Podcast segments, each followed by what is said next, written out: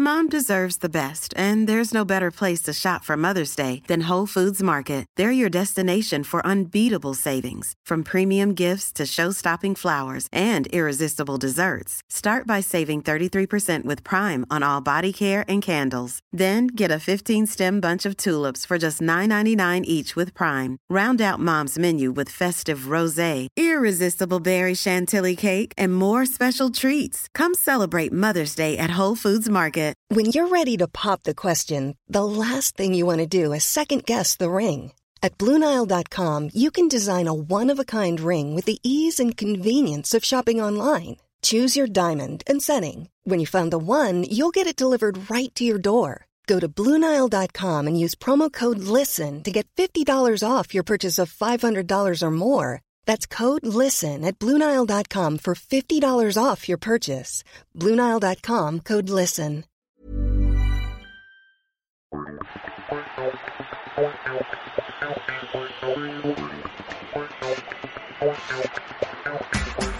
Hello, this is Kieran Tierney. Welcome to the latest edition of Arsenal audio programme. Arsenal versus Nottingham Forest, Tuesday, September the 24th, 2019. English Football League Cup. 1. Contents. 2. Captain. 3. Head Coach. 4. Voice of Arsenal. 5. Numbers Game. 6. Player Feature. 7. Academy. 8. Club Culture. 9. Interview. 10. Visitors. 11. Community. 12. My Story. 13. Arsenal Family. 14. Arsenal Women. 15. Match Action. Arsenal versus Villa. 16. Teams. A view from the dressing room. During the season, you're always going to have periods where things just naturally go well. But you also have to go through times that are more difficult. Times where you have to show character, personality and responsibility. And at the moment, that's a phase we're in. Look at our last two matches. We know we've not reached our peak so far this season. There is more to come from us.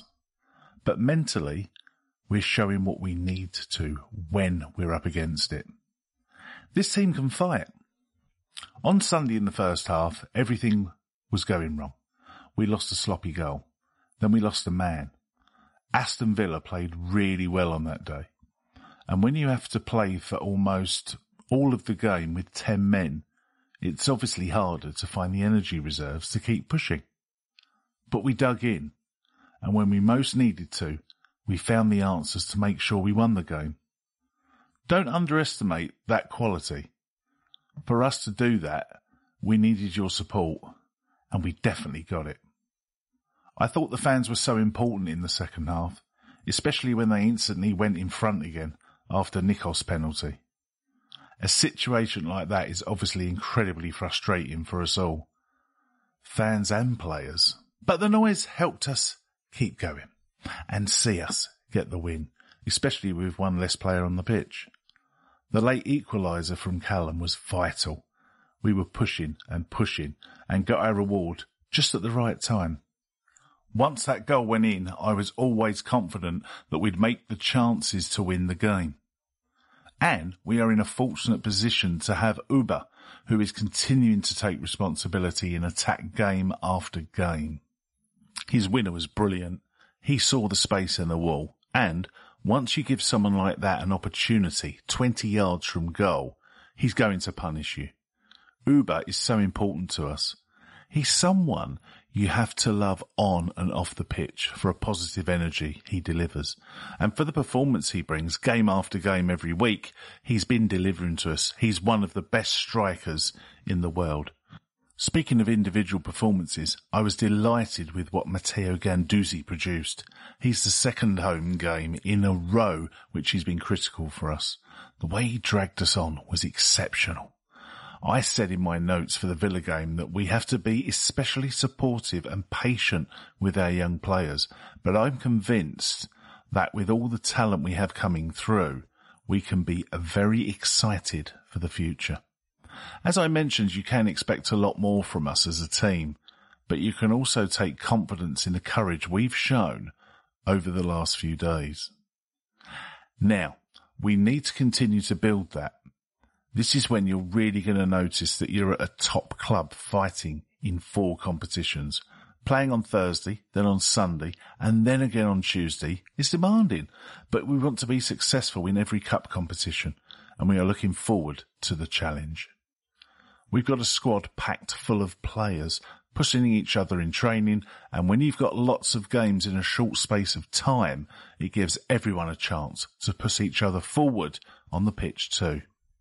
You have to take every chance you get because we've got a talented group here plus some top players coming back from injury too. That creates healthy competition. So tonight is a good chance to express ourselves against a team who are performing well in the championship.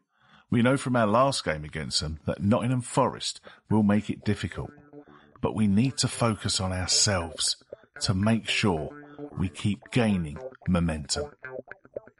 Thanks for your support. Granit Unai, Emery. The boss is determined the team progress tonight, despite a tough schedule. Good evening. For us, our strategy in the Carabao Cup is simple. It's one more possible title and we are here to win titles. That's what we want at the club. The Carabao Cup is one option. We start against Nottingham Forest, an opponent who we respect a lot. I know their coach was at Emirates Stadium on Sunday watching our game against Aston Villa. The circumstances we played that match in were quite unusual.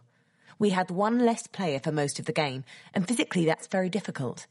It was a tough and challenging match, and so it's impossible for some of those players to play again tonight. Just impossible. So therefore we need to change some players. To decide what is the best first 11 for the game, and that will include some young players. We have to think of two different things when we choose the team. Firstly, we need and we want to win the game, to impose our game on Nottingham Forest. And secondly, we have to use some different players because it is so soon after our last game. We have played Thursday, Sunday, and now Tuesday, and that is a strange circumstance. We accept it, of course, but really, I think that if we want to give a big importance to the Carabao Cup, then usually each team needs to have enough time to prepare. Yes, you can use more players as well in these games, but the circumstances are more difficult to prepare a game. We are going to adapt to it though and be ready. To play three matches in less than a week for this club, for these players, and for us in the coaching team is not too difficult or more difficult than usual. We have lots of players here who have the habit of playing three games in a week and the capacity to play two or three times a week. Also, we have more possibilities in our squad and the squad is big enough to be able to use different players in different games. The most important thing is to decide on the right team and to achieve the best performance we can from those 11 players and the subs to produce the right performance and to win the game. Our objective is clear in this way. We will set up the best first 11, including some young players, to give us the best chance to beat Nottingham Forest. Last season, we played some Carabao Cup games too, so it is not new to me now. My idea is the same from last season to this season – that it is one title that we can win and that we want to win. We want to do something important in this cup, but we have difficult circumstances because of the short time between the games.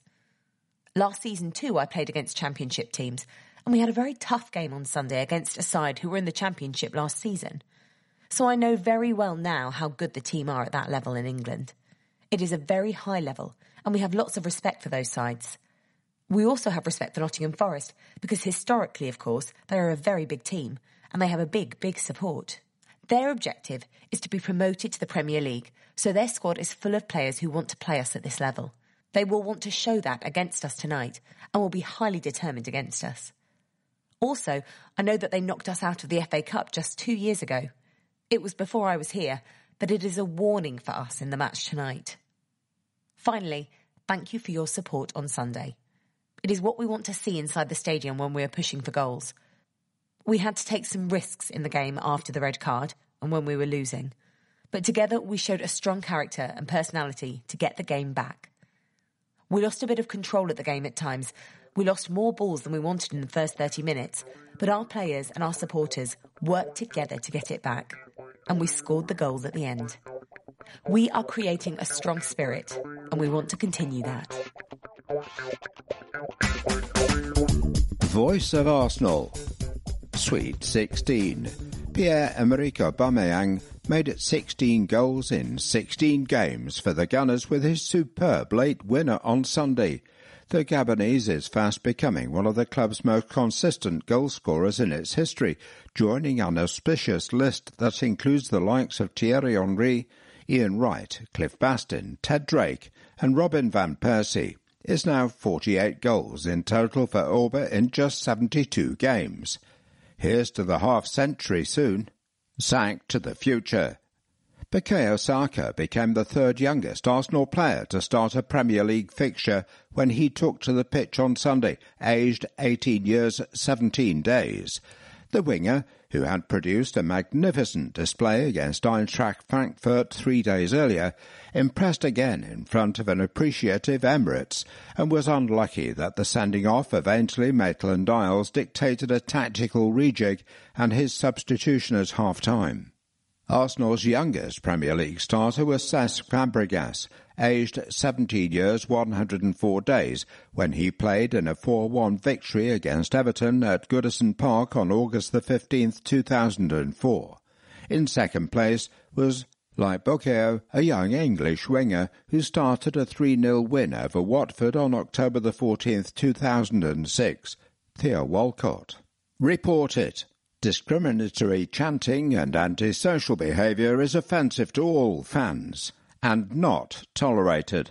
If you witness any form of offensive behaviour, you can report it to a steward or use our See Something Say Something service by texting FOUL to 67777 together with a description of the incident. We are proud of the diverse nature of our team, our fans and wider community. Thank you for your support. Adidas, the Addy years on our way to a famous league title win on March the 11th, 1989, Forest threw one of a number of spanners into the Gunners' works in the later stages of the season with a 3-1 win at Highbury. Nigel Clough opened the scoring for Forest before Alan Smith equalised only for Franz Carr and Stuart Pearce to win the game for Brian Clough's team. All the goals came in the first half. Prog Spot 21 years since the Gunners entertained Nottingham Forest, it's remarkable that a club of their historic stature has yet to grace Emirates Stadium. We kicked off season 1998-99 with a home game against Forest at Highbury and, after a 2-1 victory for Arsene Wenger's team, things didn't go well for Forest, who were relegated that season. The programme was notable for including a special supplement that highlighted all of Ian Wright's 185 record-breaking goals. Barry Deller. It is with great sadness that we report the death of former steward Barry Deller following a battle with pancreatic cancer. A steward since 1984, many supporters will remember Barry from his time at Highbury, where he worked in numerous positions – at Emirates, Barry had the best view in the house, keeping the TV guys in check on the gantry. Always with a smile on his face, a joke and a laugh for anyone he worked with, Barry was very well liked and popular with fellow stewards and fans alike. Our thoughts and condolences are with Barry's family. The Sele School. Enjoy the game. A warm welcome to all the children and staff from Sele School in Hertford, many of whom are attending their first Arsenal game tonight. We hope it's a night to remember for all of you. 100 Years Event The Arsenal Independent Supporters Association are hosting an event on Friday, November the 22nd, to celebrate the club's 100 successive seasons in the top flight of English football, a unique achievement. A venue yet to be confirmed in Islington will host what sounds like a fascinating evening, with the Mayor welcoming guests and Tom Watt introducing speakers which will include Bob Wilson and Arsenal historian Andy Kelly. AISA hopes several relatives of players who appeared in season 1919-20 will be in attendance, and they are also working with the Willow Foundation, who themselves are celebrating their 20-year anniversary and hope to raise significant funds for them through an auction on the night. It's a smart casual evening, hosted between 7 to 9 pm. For more information, please email Paul Matts at arsenalhistorysociety at gmail.com or phone 07850 920 899. In the hard copy there is the picture of the week. Nicolas Pepe became the 23rd Arsenal player to successfully convert a penalty in the Premier League era on Sunday. Ian Wright scored our first in a 2-0 victory over Chelsea on November the 20th, 1993. Our most prolific converter, not surprisingly, is Thierry Henry with 23 successful Premier League spot kicks. Can you name all our penalty scorers? Take our quiz on arsenal.com to test your knowledge. Ref Watch. Tonight's match is referee Darren England's first involving the Gunners. A regular referee in the Championship, Darren was the man in the middle when Nottingham Forest lost 2-1 at home to West Brom on the opening game of this season. He also refereed them three times last term, all at the City Ground, a home draw against West Brom, and wins over Stoke City and Leeds. Forest fans in London. The London and Southern Counties branch of the Nottingham Forest Supporters Club, London Trickies, has been in existence since 1977 and welcomes new members. Fully affiliated to the parent supporters club, members can enjoy the benefits of advice on travelling by train to matches, away match tickets, email bulletins and social functions. The branch is a member of the Association of Provincial Football Supporters Clubs in London, APFSCIL, where member clubs compete in darts and pool leagues against other London-based provincial supporters clubs as well as other sports and social occasions. For membership details, email Chairman Stephen Moon at stephen.moon2367 at btinternet.co or Membership Secretary Michael Helm, mhelm31 at live.co.uk or visit www.londontrickies.com. Above and beyond. Congratulations to Stylianos Bemperi, who went above and beyond with his program selling skills on Sunday. Stylianos won an Adidas hoodie, and we'd like to thank him for his super enthusiastic selling. If you think one of our program sellers has gone above and beyond, please let us know by emailing program at arsenal.co.uk. Fourth round draw. If tonight's game ends in a draw on 90 minutes, the match will be decided via a penalty shootout. There will be no extra time. The winner will go into the hat for the fourth round draw tomorrow night on Sky Sports after the Liverpool MK Dons game. Fourth round ties will take place during the week commencing October the 28th. Arsenal, League Champions 1930 to 31. 1932 to 33, 1933 to 34, 1934 to 35, 1937 to 38, 1947 to 48, 1952 to 53, 1970 to 71, 1988 to 89, 1990 to 91, 1997 to 98, 2001 to 2, 2003 to 4. FA Cup winners 1930, 1936, 1950, 1971, 1979, 1993, 1998, 2002, 2003, 2005, 2014, 2015 and 2017. League Cup winners 1986 to 87, 1992 to 93. Charity or Community Shield winners 1930, 1931, 1933, 1934, 1938, 1948, 1953, 1991 shared, 1998, 1999, 2002, 2004, 2014, 2015, 2017. Fairs Cup winners 1969 to 70. European Cup winners, Cup winners 1993 to 94. FA Youth Cup winners 1966, 1971, 1988, 1994, 2000, 2001, 2009.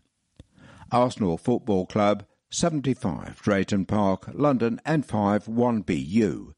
Telephone 020 7619 5000. Website www.arsenal.com. Email program at arsenal.co.uk. Directors Sir Chips Keswick, Chairman, Ken Friar, OBE, Richard Carr, Lord Harris of Peckham, Stan Kroenke, Josh Kroenke.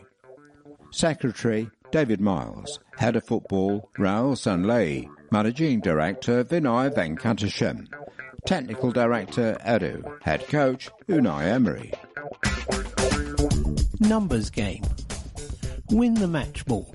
Mitre. Here's your number up. In the program's exclusive lucky number competition, we give you the chance to take home the match ball. Listen to the PA at half time when the numbers will be announced. If it matches the one on the back of your program, the match ball is yours. And that's not all. To make the prize extra special, the ball will be presented to you by a member of the first team squad. And there's more. Every numbers game winner also gets a free stadium tour, so be sure to check your numbers. If you're the winner, please head to the media entrance next to the armory after the game where an Arsenal representative will be waiting for you. Stadium tours and museum. Your prize also includes two stadium tour tickets for every winner. You've experienced the matchday atmosphere, so now is your chance to go behind the scenes with the Emirates Stadium tour. Take your seat in the changing room, walk down the tunnel, sit in the dugout and explore the Arsenal Museum. For more info, please visit www.arsenal.com forward slash tours. Good luck. This concludes Numbers Game.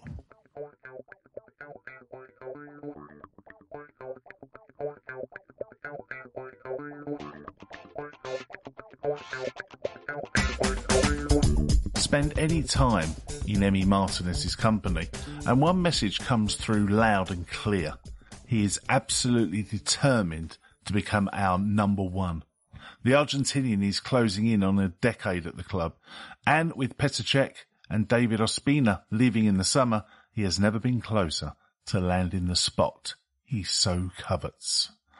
Having started on loan at Reading last term, Martinez faced a choice during the on-off season. Stay and fight or take up one of the multitude of offers that came his way. He went on instinct and picked the former. After all, this is part of the 10 year process that began when he arrived in England as a teenager, without any English or any family, but what he did have was nine other goalkeepers in front of him, in that pecking order. Now he is happy, he is married with a son, and he is confident that his time has finally arrived. He hopes to underline his credentials with another positive performance against Nottingham Forest tonight. Emi, it's the start of the new season. How's it been for you so far? Very positive, to be honest. I had a good pre-season. I've been doing well in training and the team is doing very well. I feel great and I'm just looking forward to the games that I can play in this season is a bit different for you.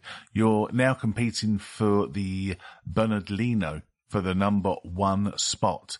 How does that change your mindset? I'm hungrier than I've ever been. I've been in the club for almost a decade and I have improved so much over the years. I feel technically really good, sharp when coming out for the ball, good on crosses, good on shot stopping. I just need more game time. I've had that last season and I showed how good I could be performing at the top level or in a hard situation. I'm a goalkeeper who can do everything and I believe I can help this club. This is why I stayed. Otherwise, I would have moved on after 10 years. I'm really happy to stay here and challenge Bernd for the number one spot. When you're in such direct competition with someone, does that change the relationship? Bernd is a great guy I will fight with him for a starting spot, but we will always get on. When we train, I want to be the best. When I play, I want to be the best. And I have said in many interviews that I believe I can be the number one for this club. And I will be. That will never change. But outside the pitch or outside of the training session, me and Bernd can be friends and we go out for coffee. He's a great guy. And like me, he gets on with everyone. I'm Argentinian and I want to play and he likes to play. So it's a good competition and it's good for the squad. As you say, you've been here for nearly a decade, but can you remember about arriving here as a teenager 10 years ago? I remember a young boy just talking Spanish. I couldn't understand any English. It's all a bit emotional, to be honest, to think back to then. I never believed I could be here more than one year, but as the seasons went on, I met my girlfriend, now my wife, and at the age of 19, we had a boy who was born in North London. So looking back is very emotional. It was a brave move to come here as into the UK as a teenager. Do you feel brave at the time? I was brave because I moved from my house in Buenos Aires when I was 12 and the decision I made was for my family. My dad couldn't afford to pay the bills, to be honest, and I didn't want to come here. I didn't want to leave Argentina because I was only 16. 17 when I flew to Buenos Aires to London. I was with Pablo Butner and Pepe Santoro, the Independiente goalkeeping coach. And I just said to them on the plane, I'm not sure if I want to stay because it was hard to move. I was training with the first team already at the age of 16. I was a promising youngster. They used to call me the marvellous Martinez at Independiente. But my dad was struggling. My whole family was struggling. Obviously I knew Arsenal because I love football and I watched their games on TV. The decision was to help my family first and then see how I got on. But as the seasons went on, I started loving the English culture, started loving the club, started believing in myself. When I arrived, I had nine goalkeepers in front of me. But there is one thing that I've got, and it's that I always believe in my abilities. I always said that I didn't know if it would take one month or seven years. But I will be the number one.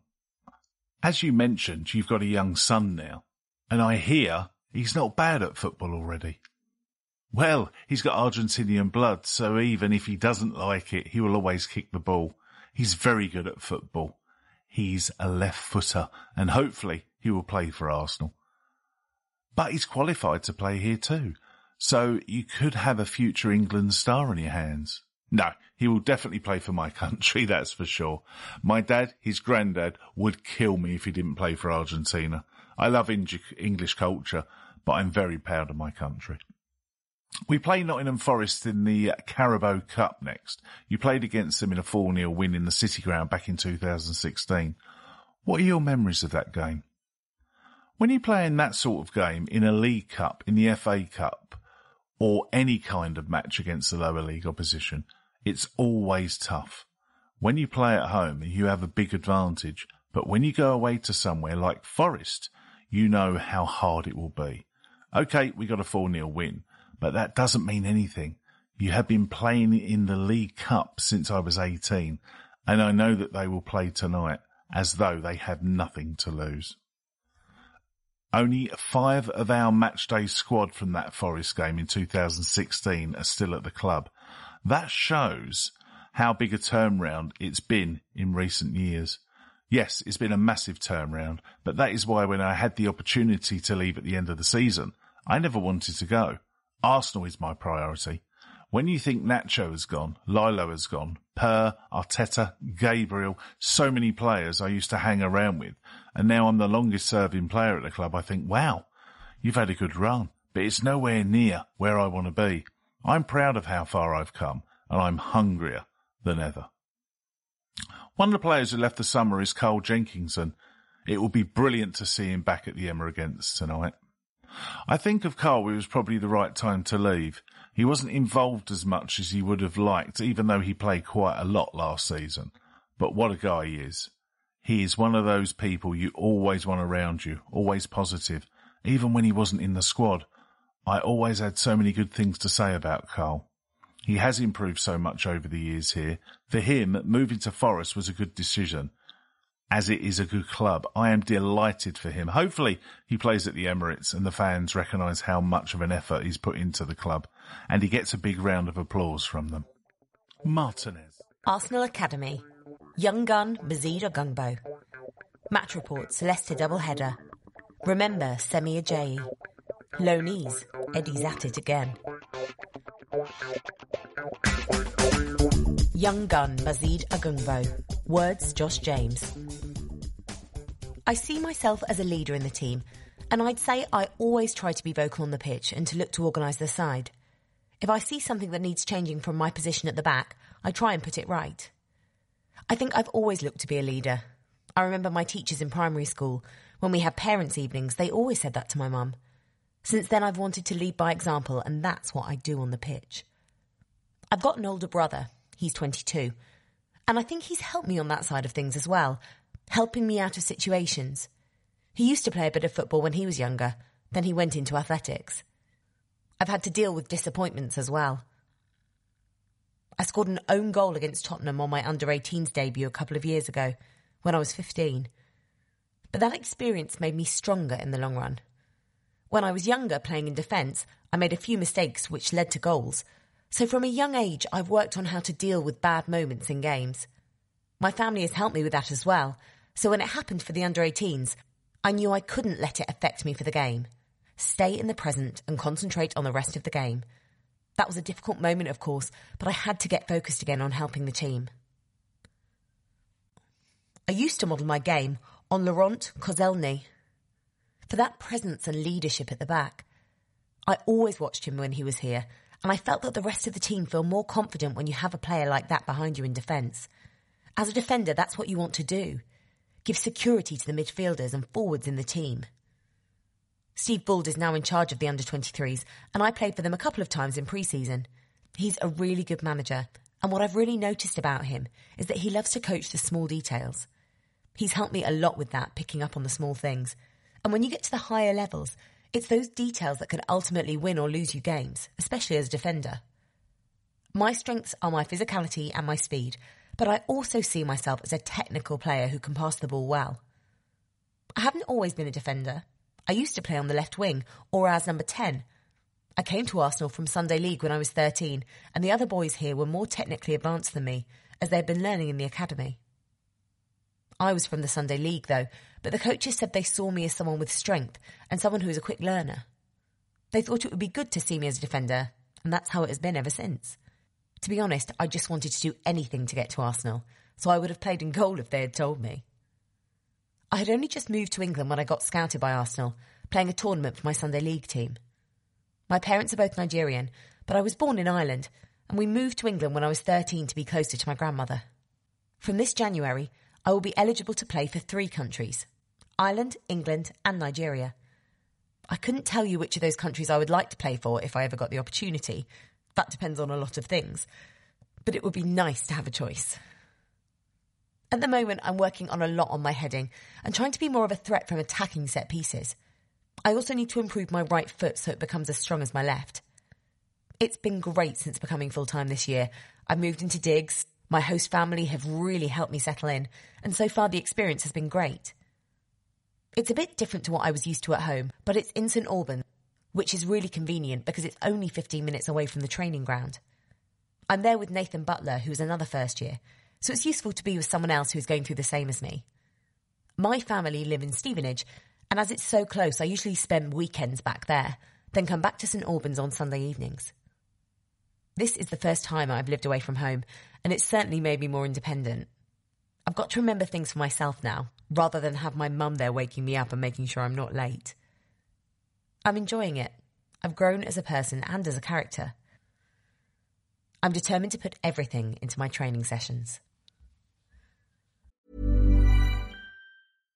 Ready to pop the question? The jewelers at BlueNile.com have got sparkle down to a science with beautiful lab grown diamonds worthy of your most brilliant moments. Their lab grown diamonds are independently graded and guaranteed identical to natural diamonds, and they're ready to ship to your door. Go to Bluenile.com and use promo code LISTEN to get $50 off your purchase of $500 or more. That's code LISTEN at Bluenile.com for $50 off. Bluenile.com code LISTEN. Hiring for your small business? If you're not looking for professionals on LinkedIn, you're looking in the wrong place. That's like looking for your car keys in a fish tank. LinkedIn helps you hire professionals you can't find anywhere else, even those who aren't actively searching for a new job but might be open to the perfect role. In a given month, over 70% of LinkedIn users don't even visit other leading job sites. So start looking in the right place. With LinkedIn, you can hire professionals like a professional. Post your free job on linkedin.com slash people today. Hey there, it's Michelle Norris. I'm host of a podcast called Your Mama's Kitchen. When I travel, I'm usually looking for a way to find a taste of home when I'm not at home. And one of the things I love to do when I am at home is entertain. And Airbnb allows me to do that. When I was in California recently, I rented a house that had a great kitchen. And when we were sitting around the table, we were all thinking, we're in someone else's house. Someone could be in all of our homes as well. If you have a home, but you're not always at home, you have an Airbnb. Your home might be worth more than you think. Find out how much at airbnb.com/slash host.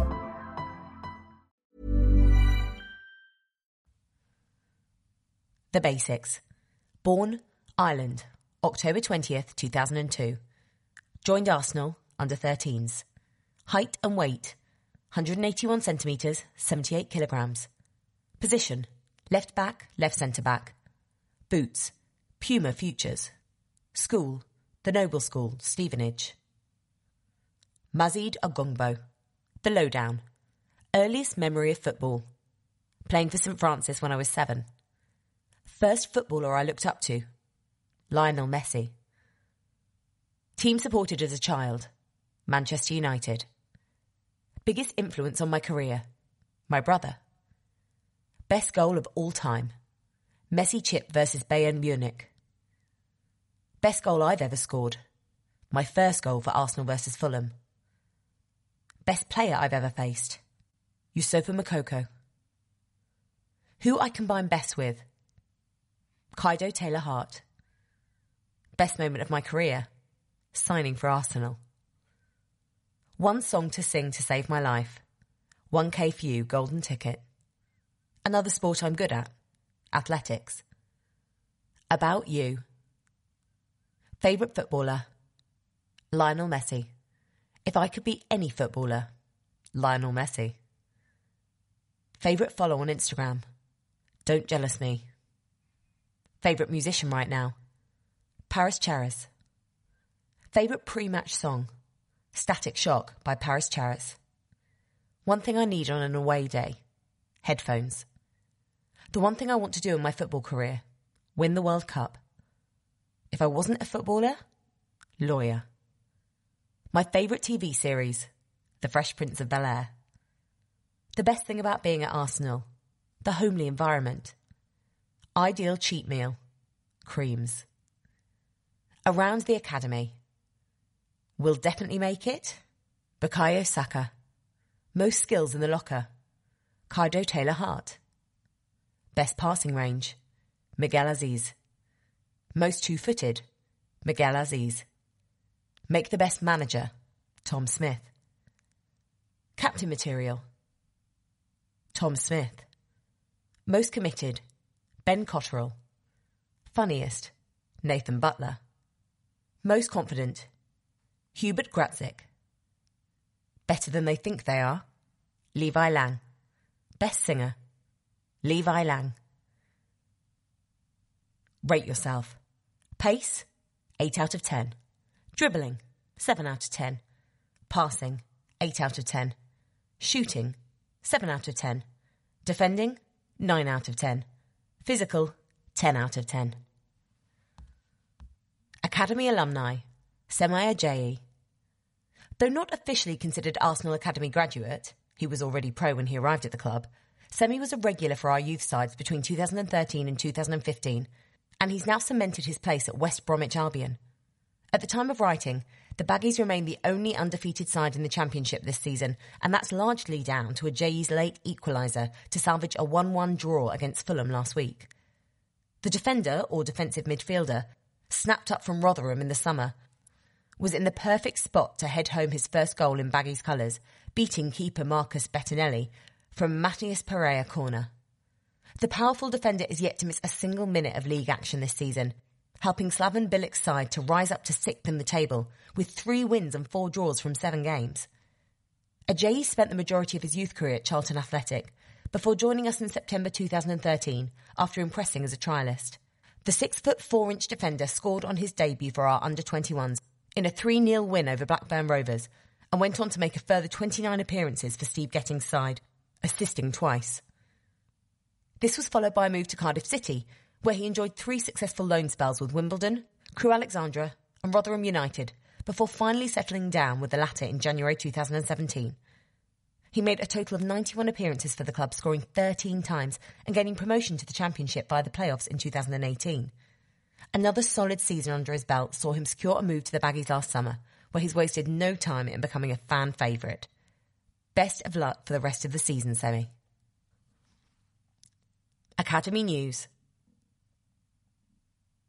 Nketiah strikes again for Leeds United. Eddie Nketiah maintained his fine goal-scoring form for Leeds United, breaking the deadlock in their 2-0 championship over Barnsley on Sunday, September 15th. The 20-year-old striker started on the bench and was called into action in the 70th minute, with both sides still on the hunt for an opener.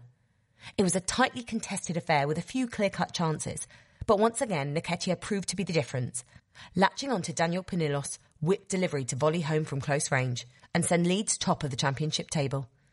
The England under-21 international has now scored four in six appearances for Marcelo Bielsa's side, averaging a goal every 62 minutes. Orr and Ebiowei make their under-18s debuts. Congratulations to Zach Orr and Malcolm Ebiowei, who made their under-18 Premier League debuts against Southampton. We unfortunately lost 1-0 deep into stoppage time after a late strike from Callum Watts, but it was still a day to remember for our two schoolboys. Orr is a tall defender and an England under-16 international, while Ebiowei is a skillful attacking midfielder who can also play on the wing. The latter has played for Netherlands under-15s and England under-16s when he was just 14. Premier League 2 fixture rearranged. We have received confirmation that our Premier League 2 fixture against Manchester City has been rearranged. Due to City's Leasing.com trophy clash with Bolton Wanderers on Tuesday, October 29th, the game will now take place on Saturday, October 26th, originally Sunday, October 27th. The game will be played at City Football Academy Stadium with a kick-off at 4.30pm UK time.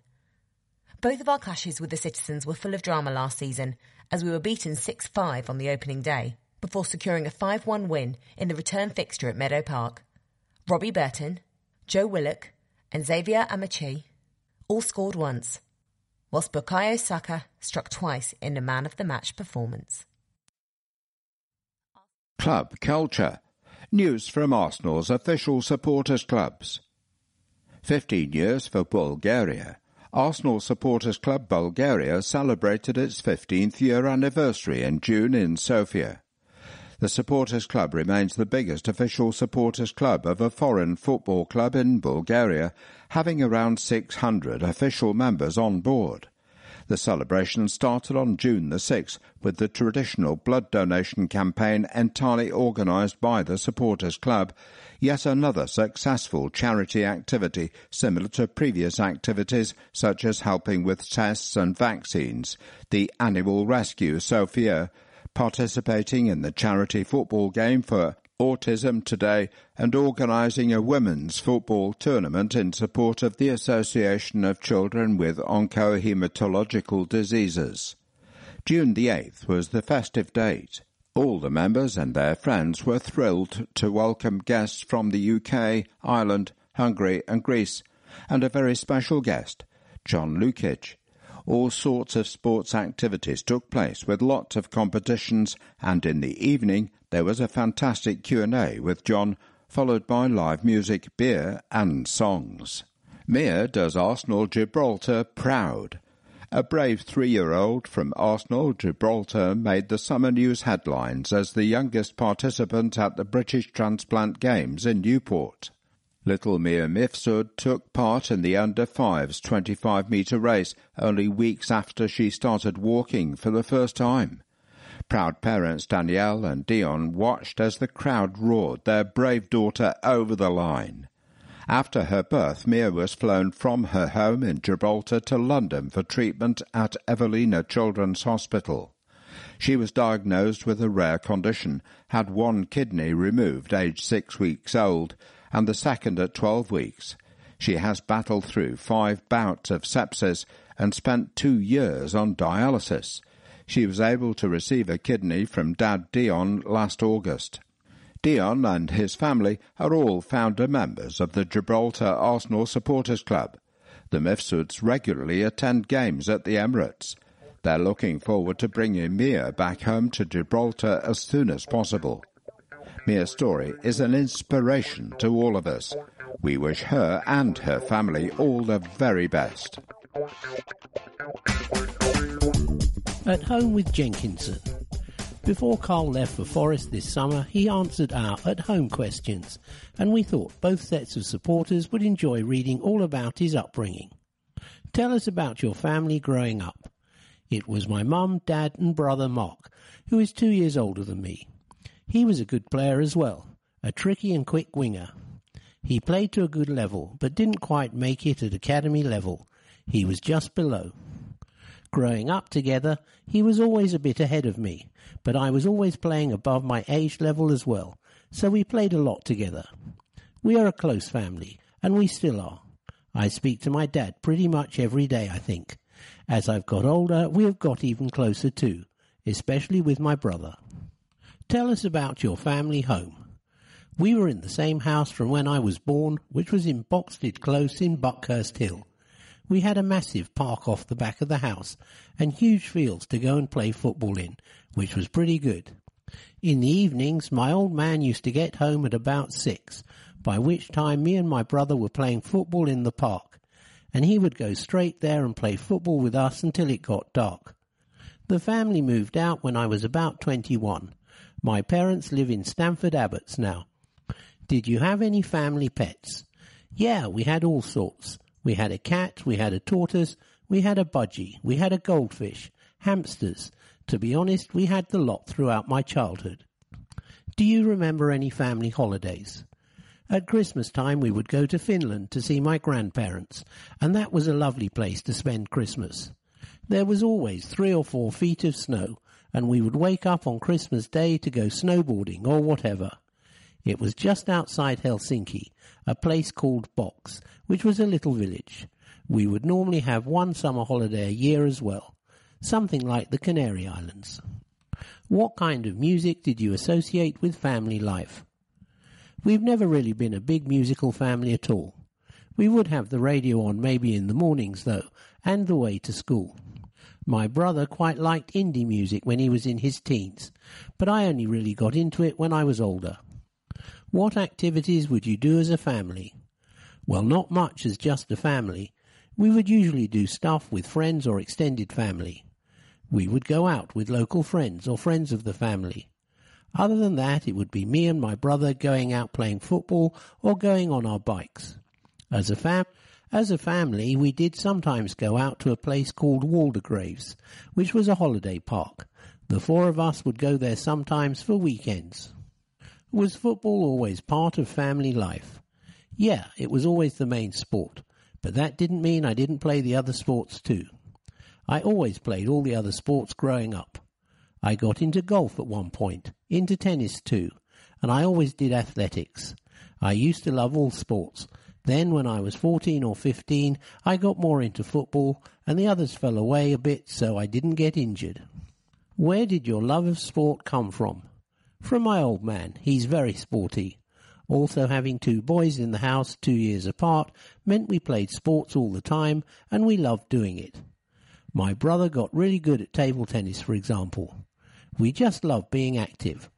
We always had to do well at school though. My parents wouldn't let me not do well. And I got good grades, so they were happy about that. Because everyone knows the chances of making it in football are very slim. So they encouraged me in sport but they wanted me to have the education in case I was heartbroken and it didn't work out. We know you were an Arsenal fan as a boy. Where did that come from? My granddad took my dad to his first game at Arsenal, but I don't know how far back in the family it went before that.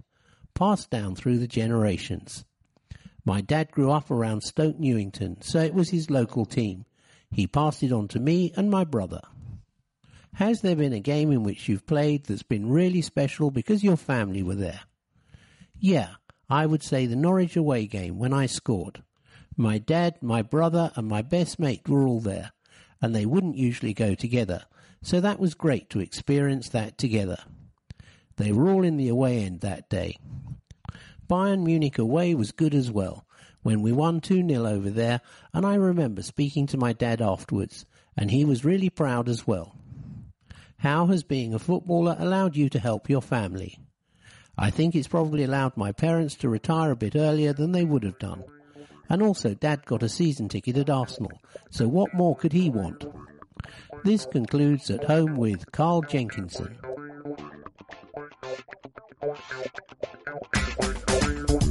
Backed by what is expected to be their largest away following in many years, Nottingham Forest visit Emirates Stadium this evening in the third round of the Carabao Cup, hoping to repeat their heroics of January last year at the City Ground when they knocked holders Arsenal out the FA Cup with a 4-2 win.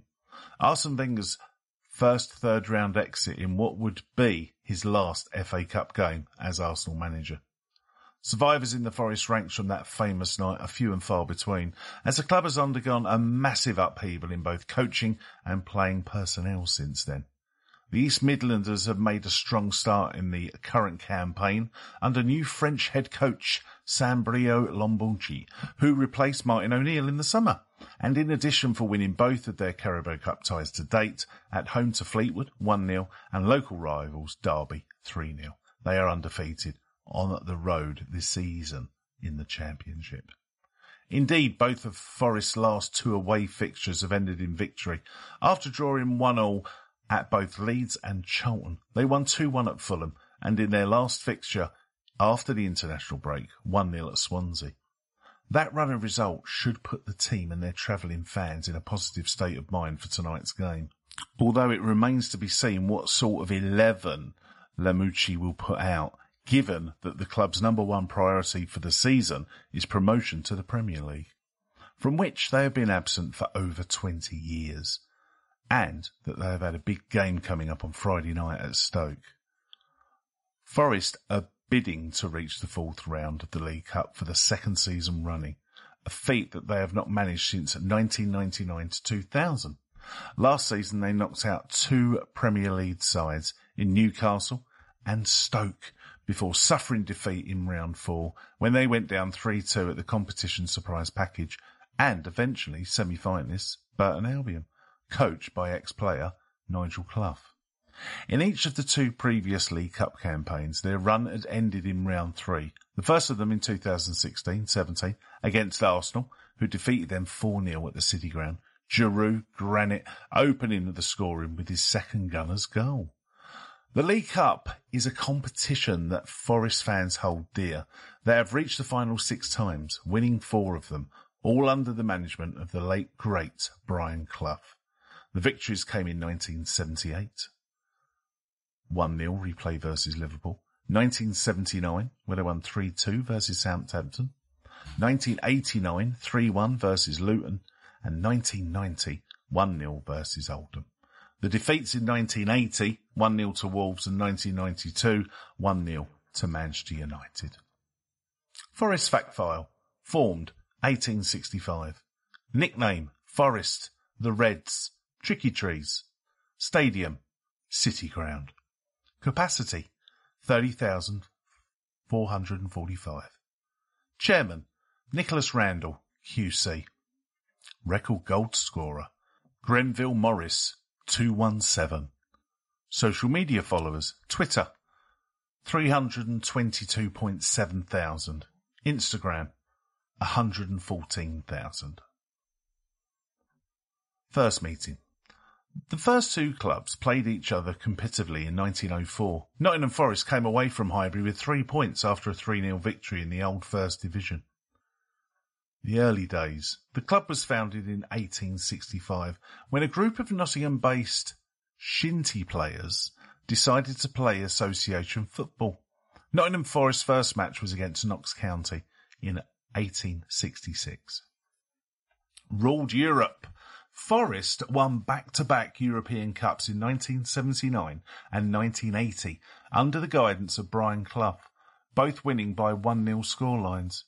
Forest won their first European Cup against Swedes Malmö FF and their second against Hamburg from Germany. Their low point. Following defeat to QPR in April 2005, Forest were relegated to the third division of the English Football League for the second time in their history.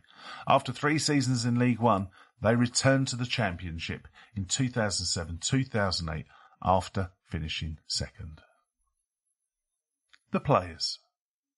Number seven, Grabban, attacker, born Croydon, 12th of the first 88. Previously, Crystal Palace, Oldham on loan, Motherwell loan, Millwall, Brentford, Rotherham, Bournemouth, Norwich, Bournemouth, Reading on loan, Sunderland on loan, Aston Villa on loan.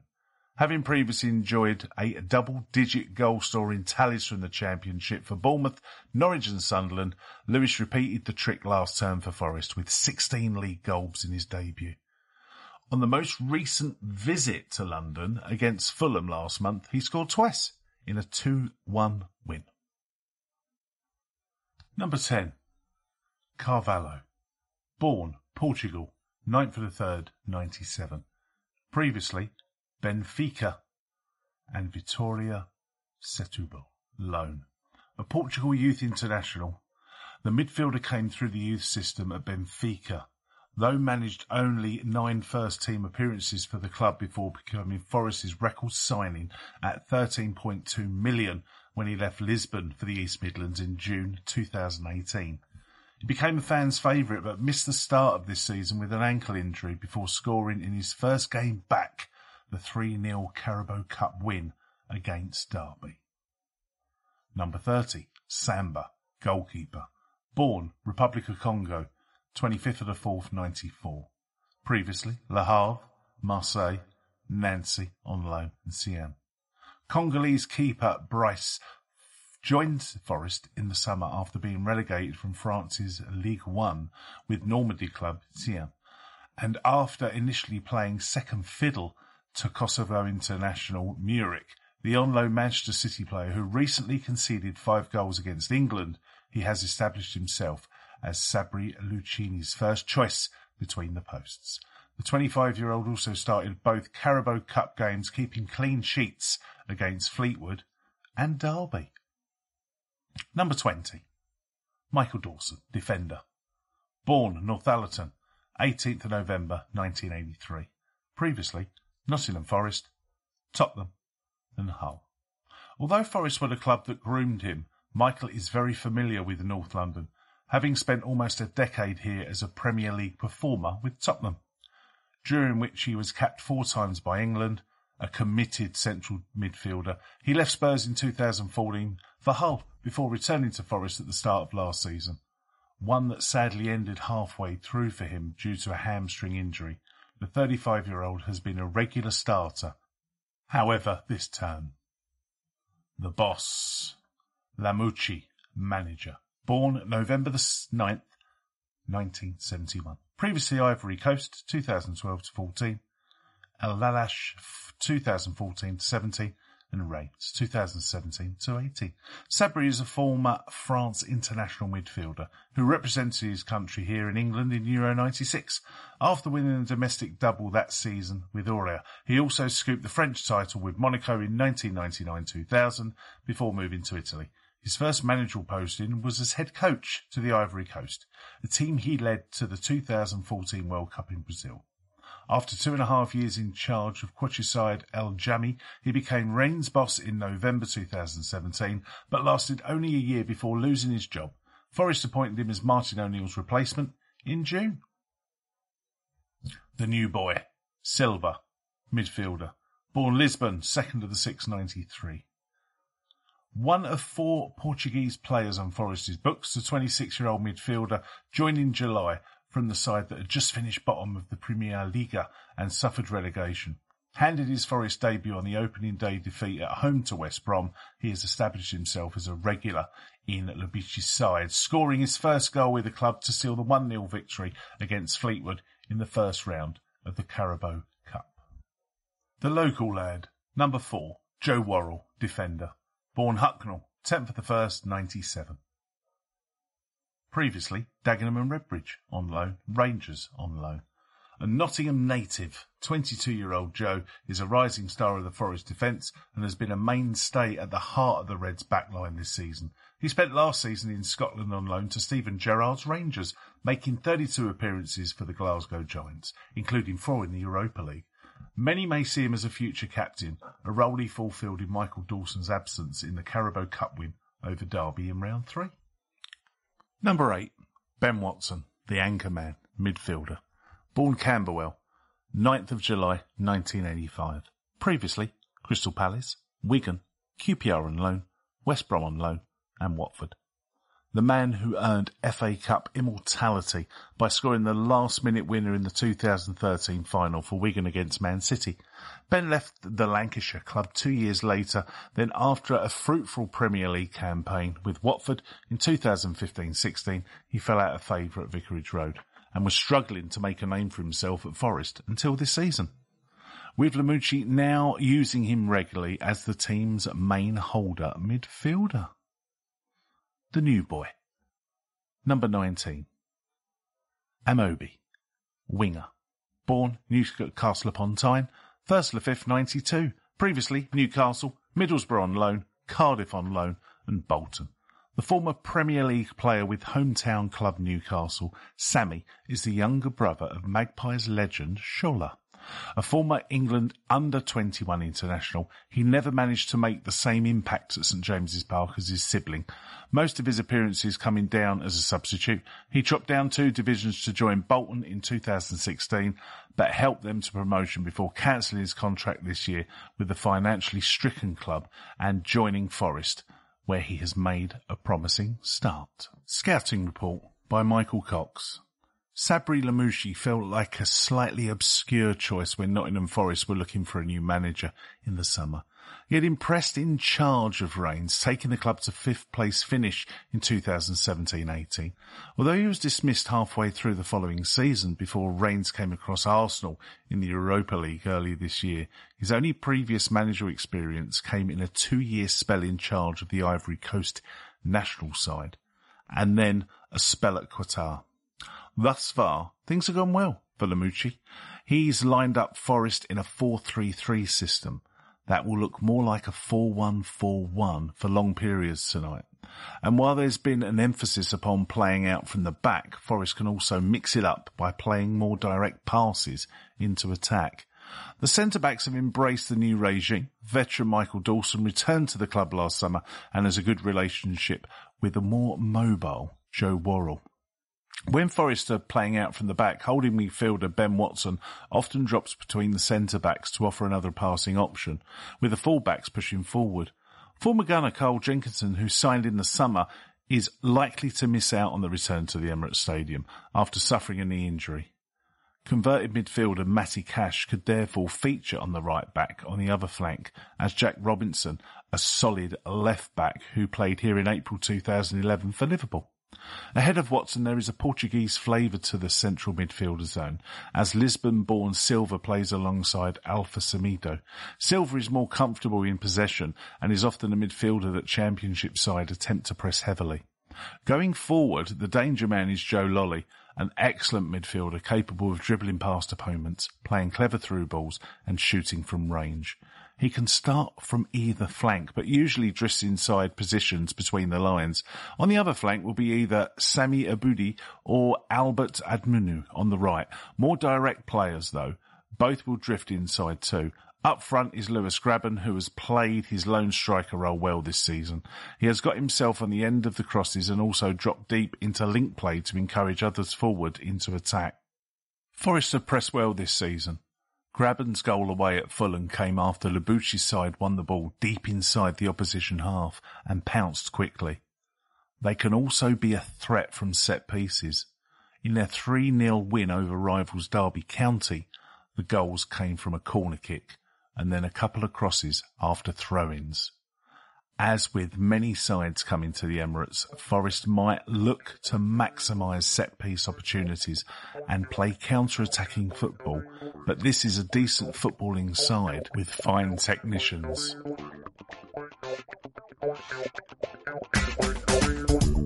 Thirty-five years in the community.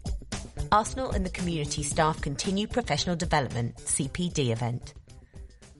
On Friday, September 6th, Arsenal and the Community hosted an internal training day for their team of casual staff. This was also offered to full-time members of the department, together with our intake of gap year coaches and volunteers. The event was designed by staff for staff, with the aim of raising standards across our delivery. The CPD event took place at the Arsenal Hub, where practical coaching workshops were delivered in the morning and classroom based training sessions in the afternoon. Practical workshops focused on practice design and how to affect an individual within a team, while afternoon workshops focused on behaviour management and an Arsenal induction and feedback session. Sessions were delivered by Josh Hinkson, Under 9 Arsenal Academy, and Mark Carter, FA Regional PE and Coaching and Education Coordinator. Mark delivered a practical session based on three underlying principles from the Arsenal Primary Stars programme. One, children are different from each other. Two, children's time is precious, don't waste it. Three, techniques need to be applied in order to become skills.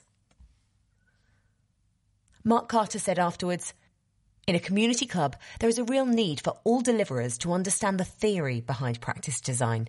Firstly, so they can meet the needs of the children, but also so the club has a consistency and a clarity of message and brand. There was support from the Academy on the day too. Per Mertesacker delivered a welcome speech which included his thoughts on the importance of the club's work within the community, potential pathways into academy coaching, and the working relationship between Arsenal and the community and the academy. Youth Academy lead scout, under 9 to under 12, Joe Sutton, also updated on the working relationship between the two departments, which has blossomed over the last year. James Warnock from Arsenal and the Community said, Today has been about developing our staff and raising standards across our various community projects. It was great to see many of our coaches attend and engage in the sessions on offer, with aim of improving their skills which will ultimately impact positively on those attending our sessions. We would like to thank all those involved on the day for their contributions in making the day a success.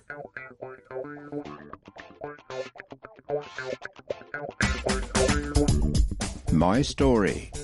The work of the Arsenal Foundation and the partners and initiatives it supports have touched the lives of a great number of people in a variety of ways. The Arsenal Foundation has helped fund Mini Mermaids, a community program that works to strengthen girls' self-confidence, self-esteem and self-compassion through mindfulness and movement. They teach children about the power of their inner voices through a curriculum that includes discussions, activities, games, workouts, and journal work. Lillian, age nine, took part. I found out about Mini Mermaids at Hackney Downs where we were playing Pokemon Go. I decided I wanted to go along because I didn't do that much running and it sounded like fun. The first course I went to took place at Hackney Downs. The second one was in the studio Wayne Gregor at the Olympic Park. I've now done 12 sessions on the two courses, with each session taking about 90 minutes per week, and each course finished work with a 5k challenge at Hackney Marshes Park Run. For my first 5k, I ran with a Mama Mermaid, a grown-up who helps us along. My mum, dad, and granddad all ran too, my dad's first ever 5k, and were there at the end with my nan cheering for me. The sessions are great because we don't just do running. We also do games and activities, and we read and write. We make friends and talk about being healthy, and we learn how to ignore bad inner voices and accept the good ones. Mini Mermaids is the good voice in our head, and we call the bad one Siren we learn to be more confident in ourselves and to be kinder to others and to think about what we can do, not what we can't do. We learn that we shouldn't be afraid of failure. To get ready for the first 5k challenge, I did a junior park run near my granddad's house, and then the day itself was great. All the mini mermaids get a number and tattoos and run with our Mama Mermaid. Mine was Kirsty. We ran, but we also did skipping and walking. My second one was harder because it took place in the summer and was super hot, but I liked that people cheered for us and our coaches gave us high fives. The best bit was finishing and getting a medal. I feel a lot fitter. and I'm now going to the junior parkrun almost every week. I'm much more confident about exercise, and I've just joined a junior gym. I've made some nice friends too, and I've learned to listen to my inner voice to be more confident. I enjoyed it so much that me and my family now volunteer at the Highbury Fields Junior Parkrun.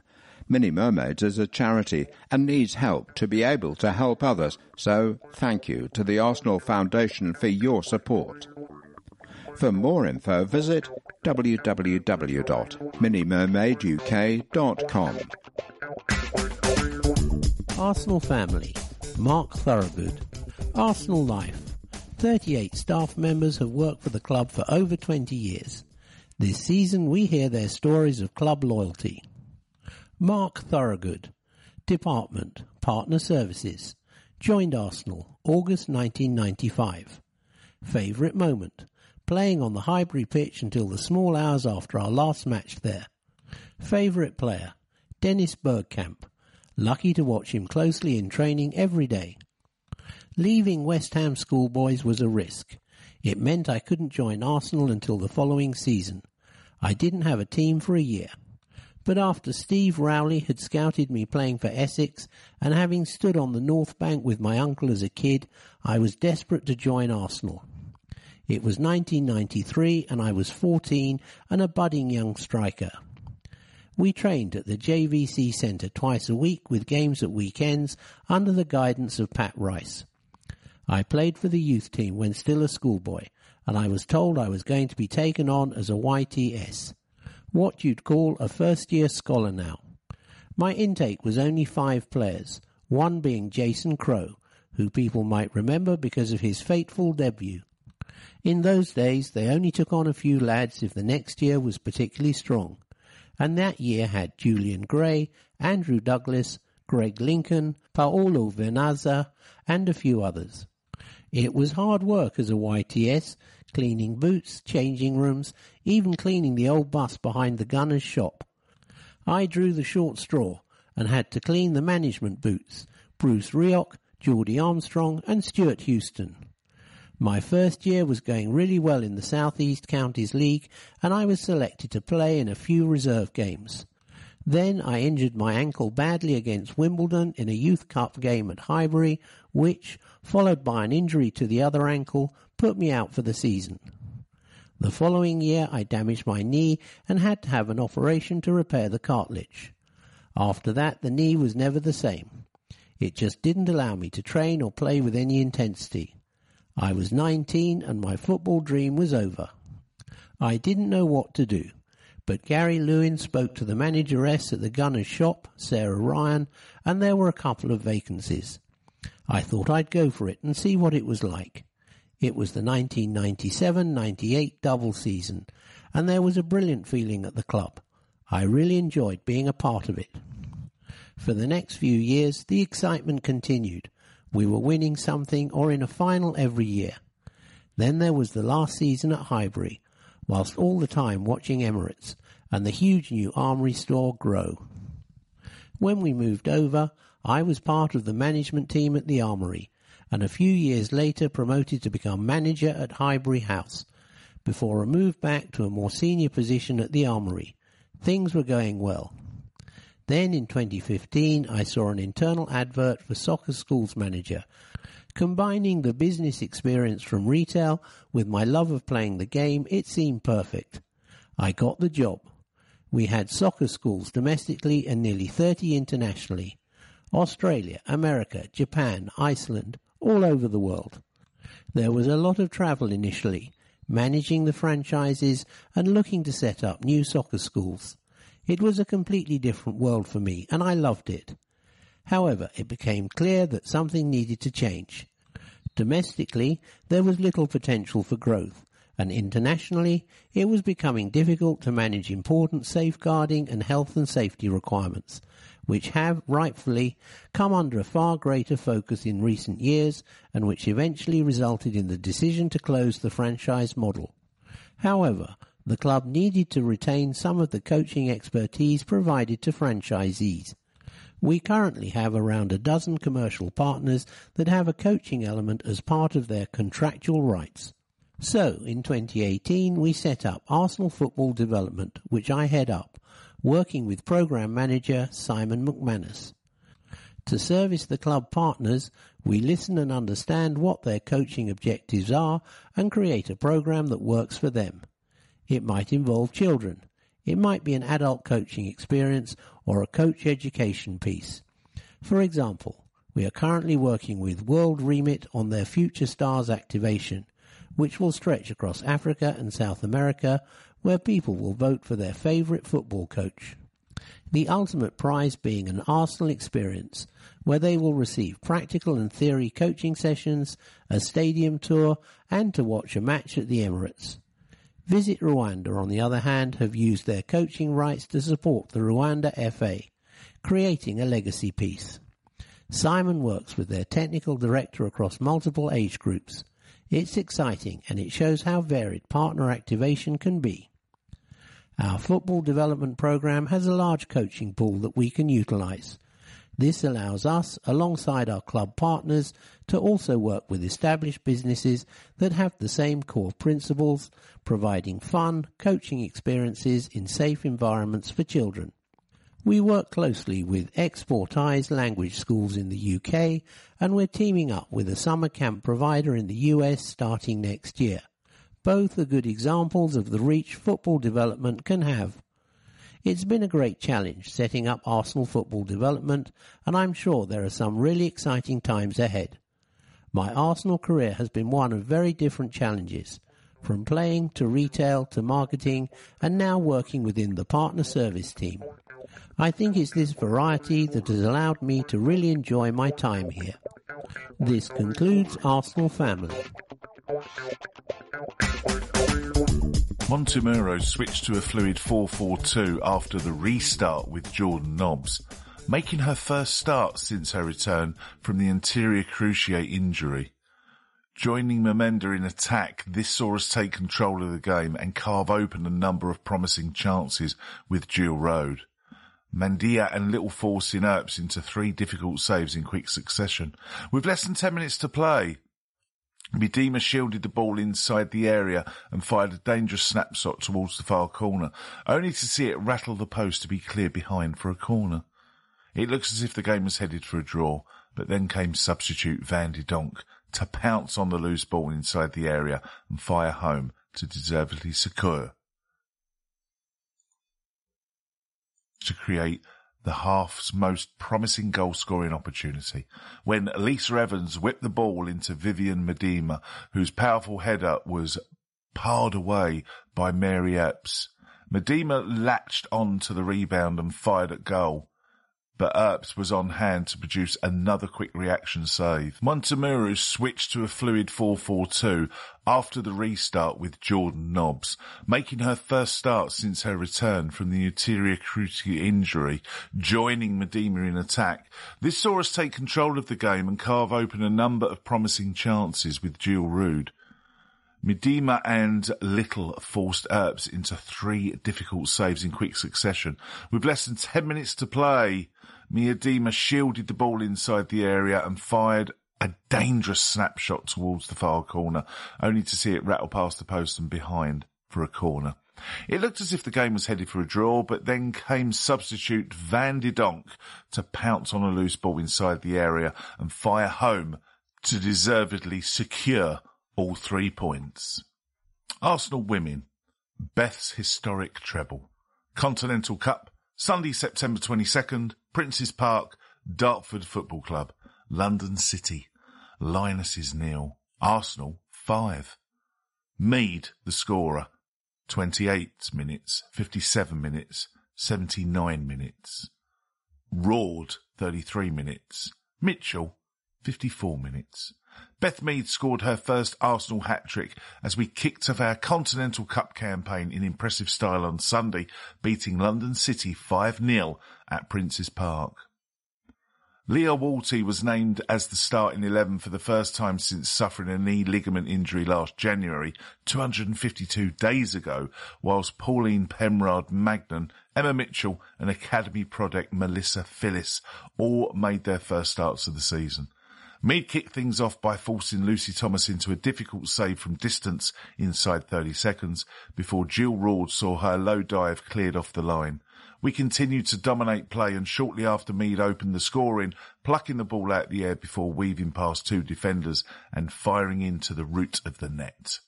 Roord, who pulled the strings in midfield all afternoon, went on to fire a stunning strike in the top left-hand corner after a second since joining from Bayern Munich in the summer. We took things up a level in the second half too, as Danielle Van de Donk drifted into the area and teed up Emma Mitchell, who applied the finishing touch to a wonderful team move at the far post. No sooner than the Lionesses could regroup, Mead made it four by fizzing an effort into the bottom left corner, and ten minutes later from time, she completed her hat trick, firing a deflected effort past Thomas on the turn. Match report. Aston Villa. Premier League Match Day 6, 4.30pm Sunday, September 22nd, Emirates Stadium. Arsenal 3, Aston Villa 2. Pepe, 59, Pen. Chambers, 81. Aubameyang, 84. Aston Villa. McGinn, 20. Wesley, 61. Arsenal. 1. Leno, yellow card. 16. Maitland Niles, yellow and red card. 23. Luiz. 6. Sokratis. 31. Kolasinac. 34. Xhaka. 71. 29. Guendouzi, yellow card. 19. Pepe, yellow card. 8. Ceballos, 71. 14. Aubameyang, yellow card. 77. Saka, 46. Substitutes. Martinez, Chambers, 46. Torreira, 71. Willock, 71. Nelson, Ozil, Martinelli. 13. Heaton. 24. Gilbert. 22. Engels, yellow card. 40. Mings. 3. Taylor. 11. Nakamba, 85. 10. Grealish. 7. McGinn. 21. El Ghazi, 86. 15. Wesley. 25. Trezeguet, 68. Substitutes. Lansbury, 86. Steer. El Mohamady, 68. Konsa. Hourihane, 85. Davis. Peliteiro. First half. We twice came from behind to earn a memorable win at the Emirates, despite playing most of the game with 10 men. A sluggish start culminated in the visitors taking the lead when John McGinn turned in Anwar El Ghazi's cross from close range. Our task got even harder when Ainsley Maitland Niles was dismissed for a second bookable offence shortly before half time. Second half. Despite our numerical disadvantage, we started the second half strongly and found an equaliser after Matteo Guendouzi was brought down in the box. Nicolas Pepe stepped up to smash home his first Arsenal goal from 12 yards. But barely a minute later, Wesley re-established Villa's lead, squeezing home his shot at the near post. We passed forwards in search of an equaliser and found one through an improved finish from substitute Callum Chambers. It was game on, and Pierre-Emerick Aubameyang raised the roof when he thumped home his free kick from just outside the area after he himself was brought down. The three points were assured, moving us into the top four. Match stats. Total shots. Arsenal, 21. Aston Villa, 14. Shots on target. Arsenal, 6. Aston Villa, 9. Corners. Arsenal, 9. Aston Villa, 4. Offsides. Arsenal, 2. Aston Villa, 0. Fouls. Arsenal, 13. Aston Villa, 15. Possession percentage. Arsenal 58%, Aston Villa 42%. Teams. For Arsenal, head coach Unai Emery, red shirts with white sleeves, white shorts and white socks. 1. Bernd Leno, goalkeeper. 2. Hector Bellerin. 3. Kieran Tierney. 5. Sokratis Papastathopoulos. 8. Denis Ceballos. 9. Alexandre Lacazette. 10. Mesut Ozil. 11. Lucas Torreira. 14. Pierre-Emerick Aubameyang. 15. Ainsley Maitland-Niles. 16. Rob Holding. 19. Nicolas Pepe. 20. Shkodran Mustafi. 21. Callum Chambers. 23. David Luiz. 24. Reiss Nelson. 26. Emiliano Martinez, goalkeeper. 27. Konstantinos Mavropanos. 28. Joe Willock. 29. Matteo Guendouzi, 31. Sead Kolasinac. 32. Emile Smith Rowe. 33. Matt Macey, goalkeeper. 34. Granit Xhaka. 35. Gabriel Martinelli. 77. Bukayo Saka. For Nottingham Forest, head coach Sabri Lamouchi. Royal blue and navy blue shirts, navy shorts and socks. 1. Costel Pantilimon, goalkeeper. 2. Yuri Ribeiro. 3. Tobias Figueiredo. 4. Joe Worrall. 6. Alexander Milosevic. 7. Lewis Grabban, 8. Ben Watson.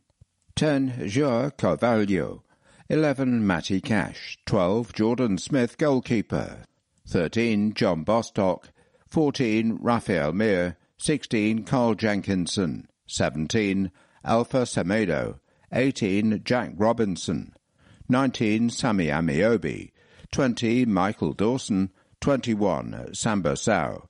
22. Ryan Yates. 23. Joe Lolley. 24. Claudio Yacob. 27. Tendai Darikwa. 28. Tiago Silva. 29. Yohan Benalouane. 30. Brice Samba, goalkeeper. 36. Kemo Rodriguez. 37. Albert Adomah.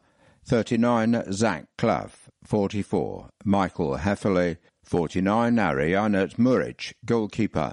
Match officials, referee Darren England, assistant referees Timothy Wood and Daniel Leach, fourth official James Linnington. Tonight's other fixtures all at 7:45 p.m.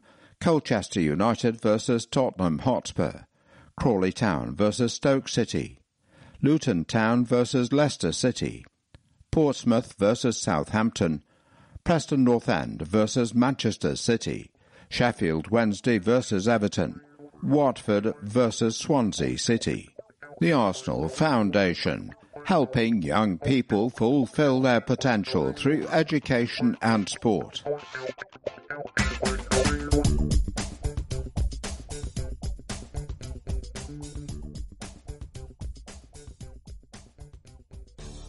An admissible lineup on BT Sport. Premier League, UEFA Champions League, UEFA Europa League, the Emirates FA Cup, Ladbrokes Premiership, UEFA Super Cup, Betfred Cup, Gallagher Premiership Rugby, Heineken Champions Cup, European Rugby Challenge Cup, Bundesliga, Vanarama National League, MotoGP, WTA, Fight Night Live, UFC, KFC BBL, FIH Hockey World League, Barclays FA Women's Super League, BT Sport Speedway, WRC World Rally Championship, Major League Baseball. Search bt.com slash sport. BT Sport. Hello Arsenal, we're here with fresh beer. Camden Hells Lager and Camden Pale Ale are now available from every draft bar at Emirates Stadium. Cheers. Camden Town Brewery, official beer partner of Arsenal FC. Facebook and Twitter, Camden Brewery. Website, camdentownbrewery.com. EA Sports. FIFA 20. Pre-order now. Available Mom deserves the best, and there's no better place to shop for Mother's Day than Whole Foods Market. They're your destination for unbeatable savings, from premium gifts to show-stopping flowers and irresistible desserts. Start by saving 33% with Prime on all body care and candles. Then get a 15-stem bunch of tulips for just $9.99 each with Prime. Round out Mom's menu with festive rosé, irresistible berry chantilly cake, and more special treats. Come celebrate Mother's Day at Whole Foods Market. Summer's just around the corner, so give your body the care it deserves with Osea's best-selling Undaria algae body oil. Created by infusing Undaria seaweed in barrels of botanical oils, it leaves skin silky soft and glowing. Plus, it's clinically proven to improve elasticity and deeply moisturize without feeling greasy. It's safe, clean, vegan skincare. Get 10% off your first order at OseaMalibu.com with code GLOW, plus free shipping on orders over $60.